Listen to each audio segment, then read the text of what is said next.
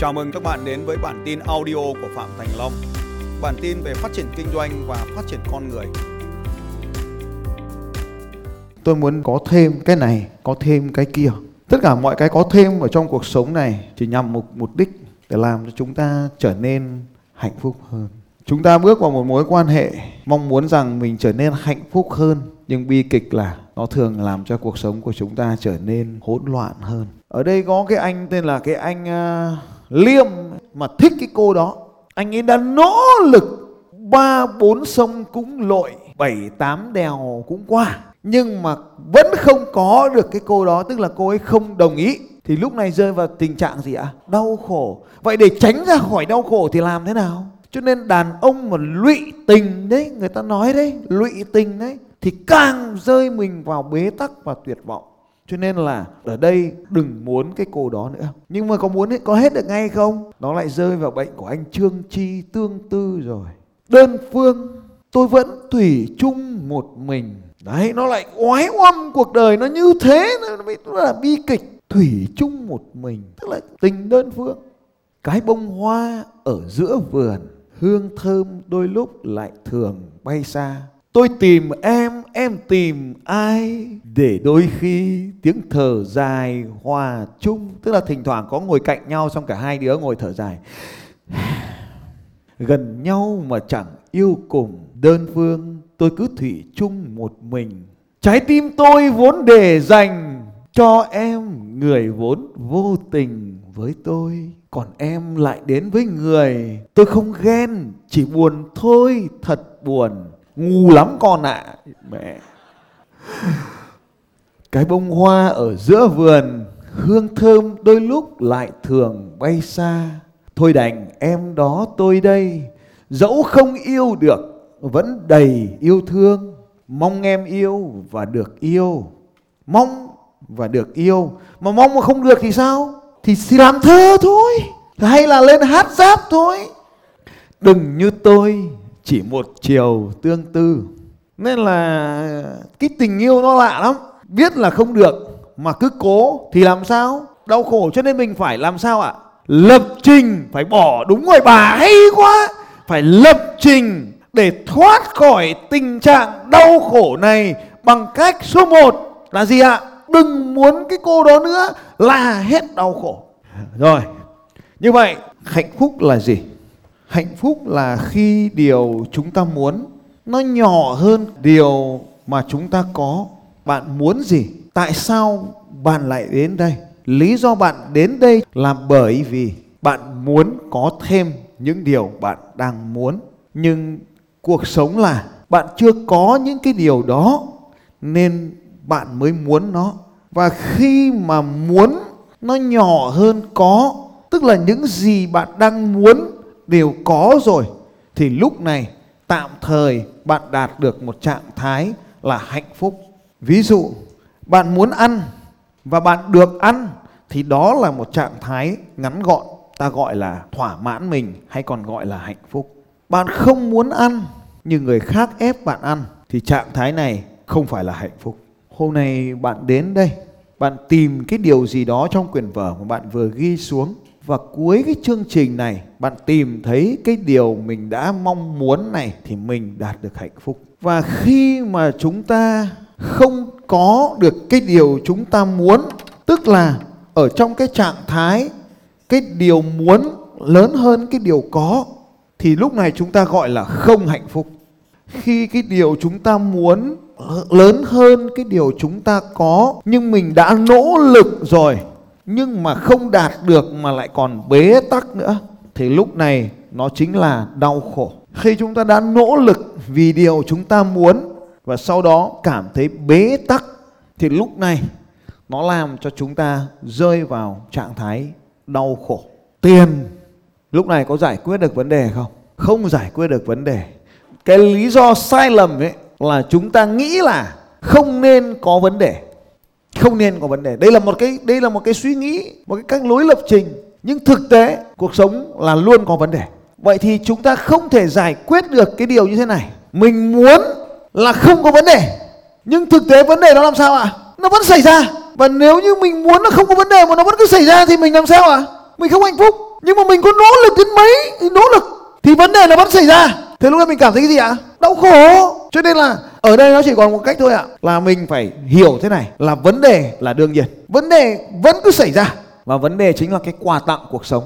Thế thì bây giờ thì đau khổ nó xảy ra khi chúng ta cho là vấn đề không thể xảy ra. Nhưng thực tế cuộc sống, vấn đề chính là một món quà bởi vấn đề làm cho chúng ta trưởng thành hơn.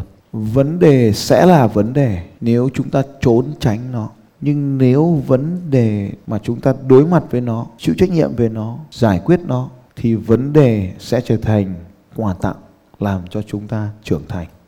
Để làm thế nào để thoát khỏi đau khổ? Đau khổ, đó là chúng ta đã nỗ lực nhưng mà lại cảm thấy bế tắc trong việc đạt điều mình muốn. Tức là mình không thể có được điều mình muốn dù mình đã nỗ lực. Điều muốn luôn lớn hơn rất nhiều lần so với điều mình có dù đã nỗ lực cho nên để hết đau khổ thì nó có ba con đường sau đây. Một là giảm cái điều mình muốn xuống. Nhưng mà yeah, cuộc đời nó lại oái oăm đấy. Nó lại oái oăm như thế. Tức là mình biết là giảm cái sự tham giảm cái sự thân giảm cái sự si thì mình là giảm cái số một đấy nhưng mà làm như thế thì mình thành thành ai? Thành phật mất rồi. Bây giờ mình thấy một cái ô tô đẹp, xong mình bảo là mình không muốn à? Mình có muốn không? Có muốn, nhưng mà mình nỗ lực, mình làm mà mình không có tiền để mua nó, nên mình đau khổ.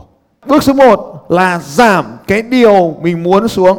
Bước số 2 đó là nỗ lực tìm những con đường mới, tìm những cách thức mới hoàn thiện bản thân mình rèn rũa chui rèn để có để trưởng thành. Nhưng đây gần như là con đường bất khả thi.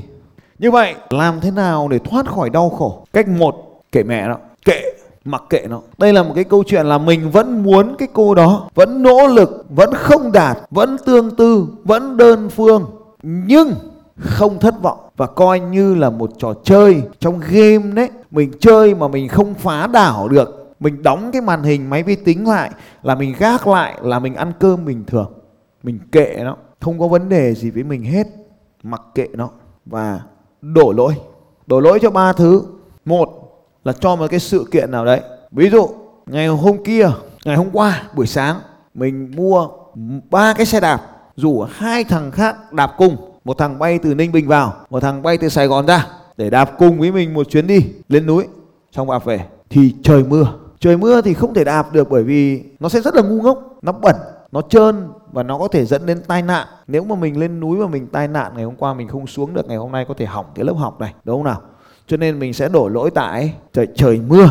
Và khi mình đổ lỗi tại trời mưa thì mình có còn đau khổ nữa không? Có còn đau khổ nữa không ạ? Không. Thì thằng ninh bình nó bay về. Còn thằng sài gòn thì nó bảo, thế thôi, em ở lại đây, em chơi với mọi người đến tối, em về. Nhưng mà cái vui của nó là cái sự kiện đấy nó kết thúc khi mà lúc 11 giờ, tôi ra ngoài hội trường này, tôi kiểm tra hội trường, thì lại thấy nó tạnh mưa. Thì tôi lại bảo thằng kia là, lên đường. Thì thằng ninh bình nó về mất rồi. Còn lại thằng sài gòn nó ở lại. Thì lại lên đường. Thế là hai thằng lại đạp xe này, lên núi. Vẫn lên đường.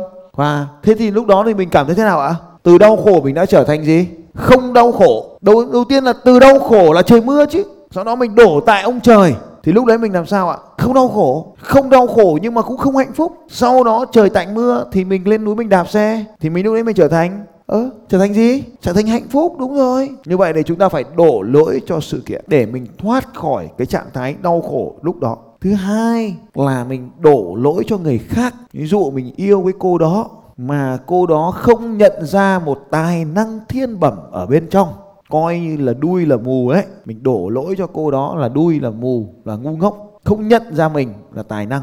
Nên là tôi đổ lỗi như vậy thì tôi có đau khổ nữa không? Đấy, khi mình bắt đầu làm như vậy, mình sẽ thoát được khỏi tình trạng đau khổ. Như vậy mình đổ lỗi cho người khác là mình không còn đau khổ nữa. Mẹ bán mãi không được hàng là đau khổ. Thì mình đổ lỗi cho ai? Đổ lỗi cho thằng sản xuất, đổ lỗi cho thằng mua. Thế là mình hết đau khổ cái này ngược đời phải không? Nhưng mà nó đúng, nó hay, nó thoát khỏi đau khổ. Thứ ba là mình đổ lỗi cho mình. Và khi mình đổ lỗi cho mình thì mình nhận lỗi đấy. Mình chịu trách nhiệm đấy. Nhưng mà mình phải chịu trách nhiệm và sửa chữa nó.